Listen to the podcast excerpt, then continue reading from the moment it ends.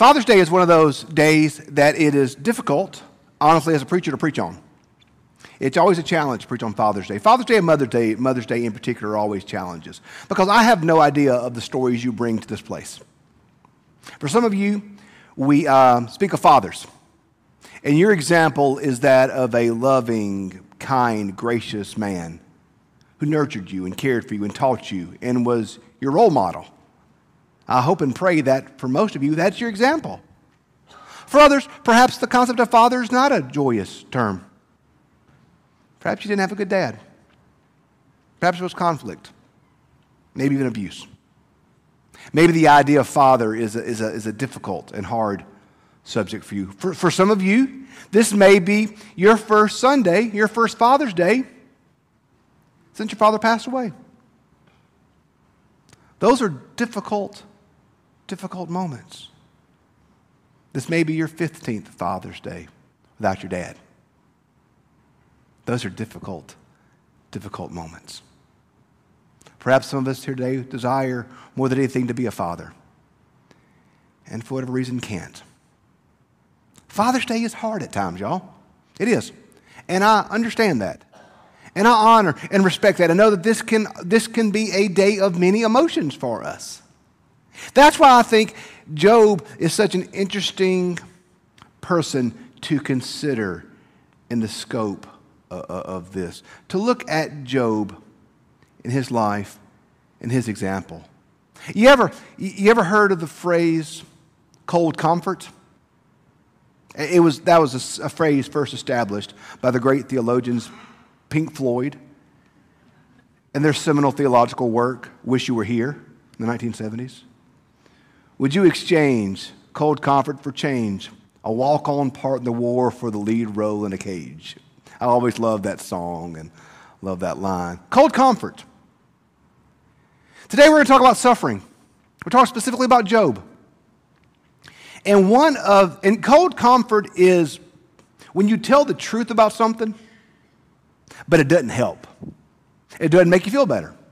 You can tell the, you can tell someone the truth, even with kind and good hearts, but it may not make it better.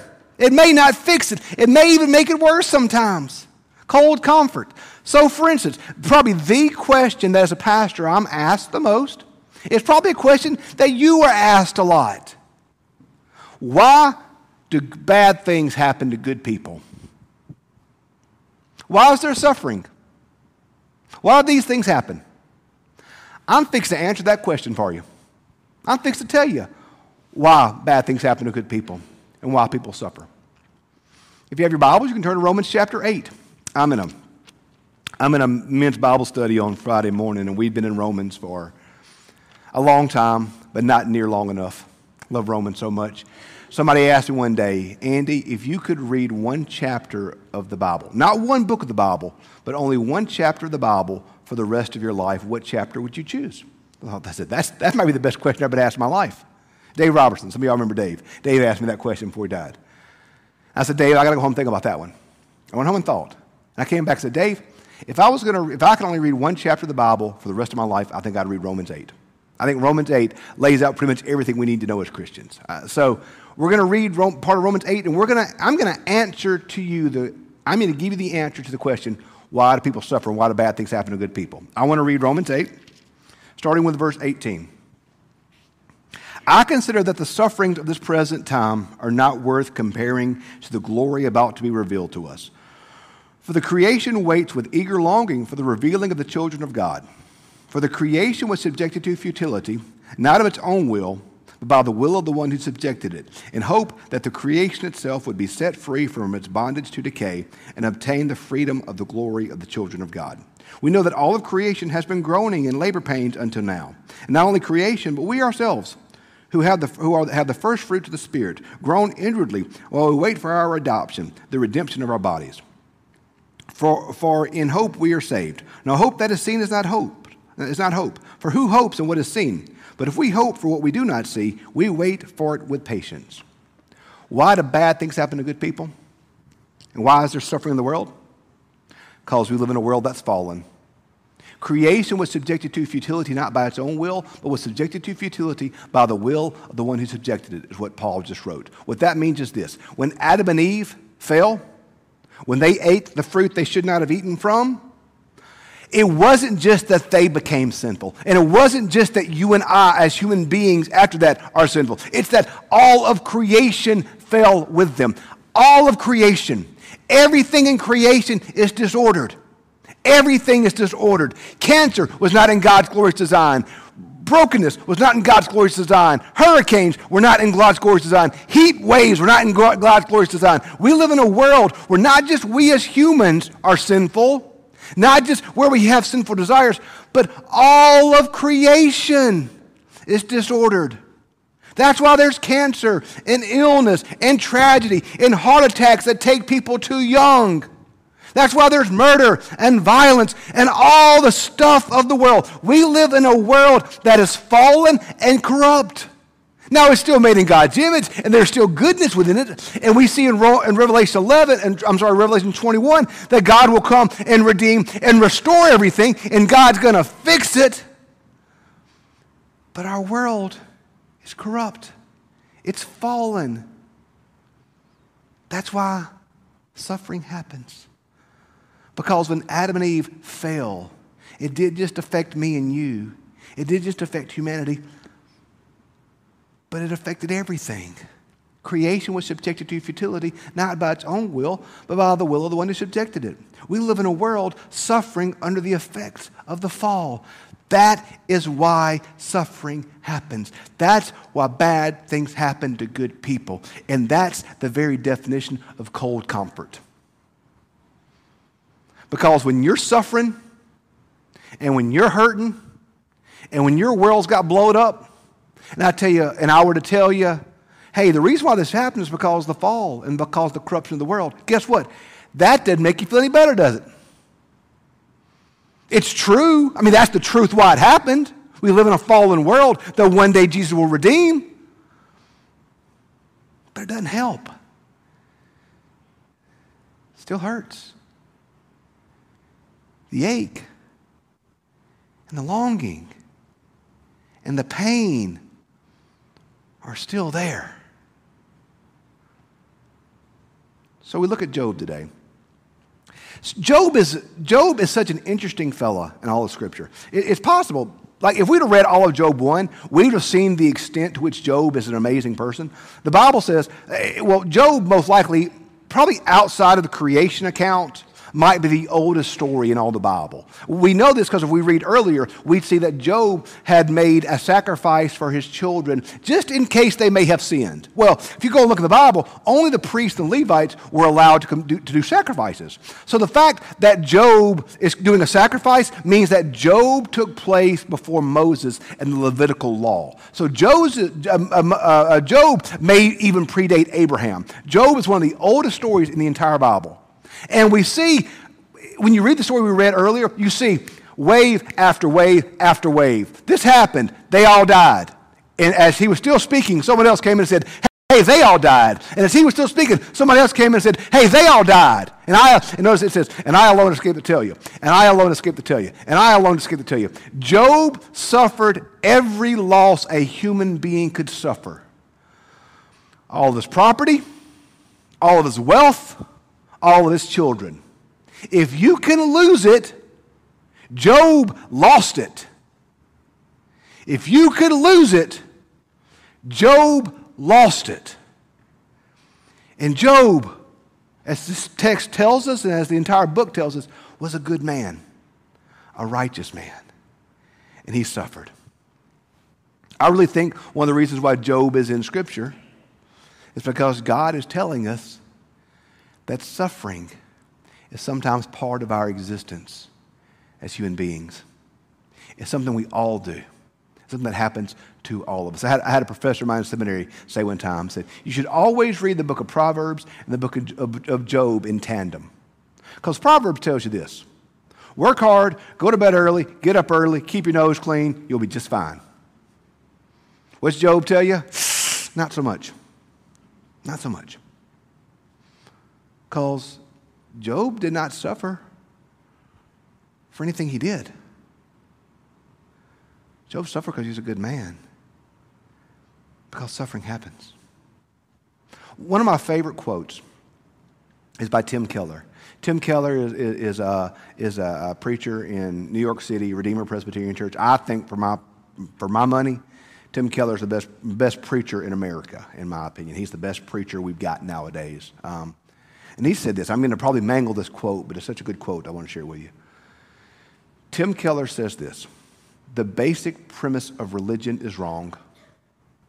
Religion tells us that if we do right and are faithful and are righteous, everything will be just fine for us. Who was more righteous? And who, who more faithfully followed the will of the Father than Jesus Christ? And who suffered more than Jesus? Jesus suffered the abandonment of his friends. Jesus suffered the cross. Jesus suffered the shame. Jesus suffered all this. So Keller will tell us that a religion that tells us, hey, just do these things here and be a good person and everything's going to be perfect and there'll be no more suffering, there'll be no, more, there'll be no suffering, there'll be no, no pain, that's not actually biblical religion. Biblical religion tells us that Jesus Christ did everything a human one could do. Jesus Christ perfectly kept the law. Jesus Christ perfectly did everything, and Jesus still suffered. Job, uh, now, okay, so Jesus was the Son of God. Well, Job was equally righteous, did everything it said here. He did not sin against God in that moment. And yet he still suffered. So, what do we do with this? What do we do with this? Paul, in his letters, has some interesting things that he says. And one of the things that Paul does quite often in his letters is Paul does not pray for the absence of suffering. But Paul actually says, I pray that I may suffer and in my suffering be drawn closer to God. I said earlier that if I had one chapter of the Bible to read the rest of my life, it'd be Romans 8. We just unpacked part of it earlier because it tells us some mysteries. But the one of another reason why I like Romans 8 is because Romans 8 28. All things work for good for those who love God and are called according to his purposes. God does not always stop bad things from happening. But the power and the sovereignty and the majesty of God is that God can redeem anything and God can bring good out of anything, including our sufferings. Y'all know me. I love to talk about how Christ, Christ, we don't suffer in vain, for Christ suffered with us. And Christ, through, through Christ, God experienced pain, loss, hurt. Through Christ, God experienced all that we experience, and that is true. But I think there's also something to be said about this. The fact that when we suffer, as awful as it is, and as painful as it is, and as hard as it is, our sufferings, through the grace of Christ, can actually draw us closer to Christ. For when we suffer, we can feel the same type of suffering that He felt. And we can be bound closer to Him. Because we know that in these moments of pain, these moments of hurt, these moments of loss, it's not that we are holding on to Jesus, it's that Jesus is holding on to us. And we find that we can't take one more step, and we find that our will seems broken, we feel like we are, we have to, we are giving up, that there's nothing left in us we find it's not our, our power that takes that next step, or it's not our will that takes that next step. It's not our ability that gets us through it. But we find that it's Jesus moving through us, moving in us, and holding on to us when we want to let go. Suffering does one of two things to us, my mama used to always say.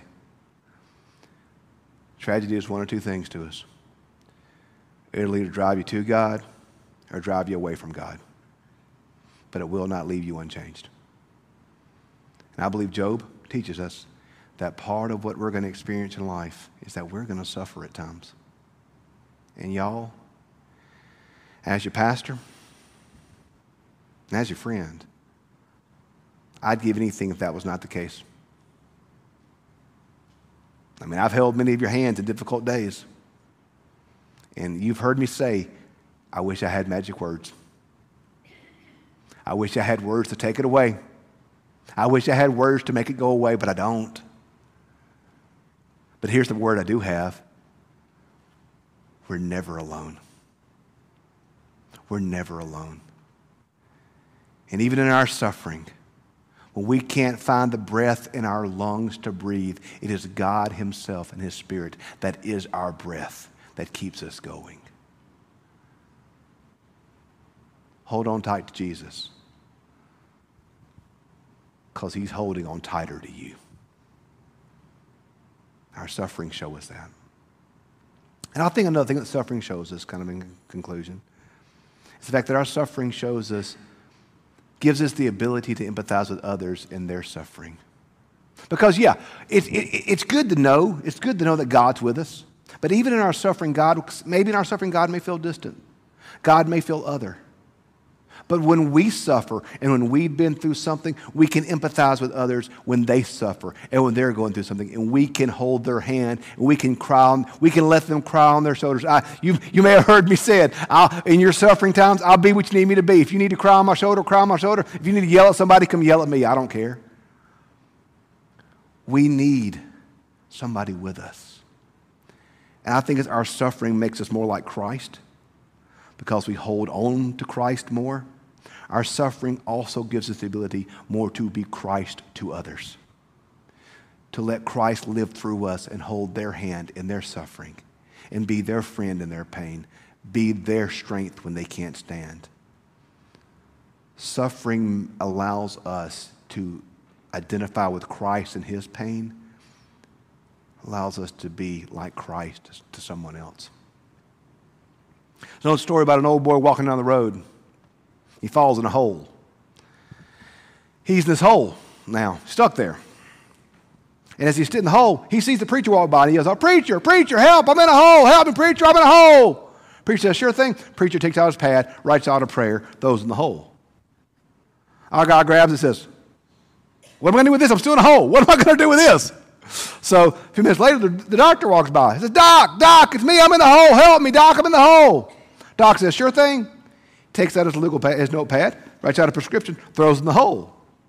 Or a guy's like, okay, I got a prayer and prescription, but I'm still in the hole. What am I going to do with this?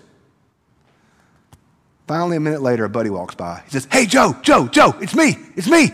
I'm in the hole. So Joe jumps down the hole with him. He's like, Well, that was stupid.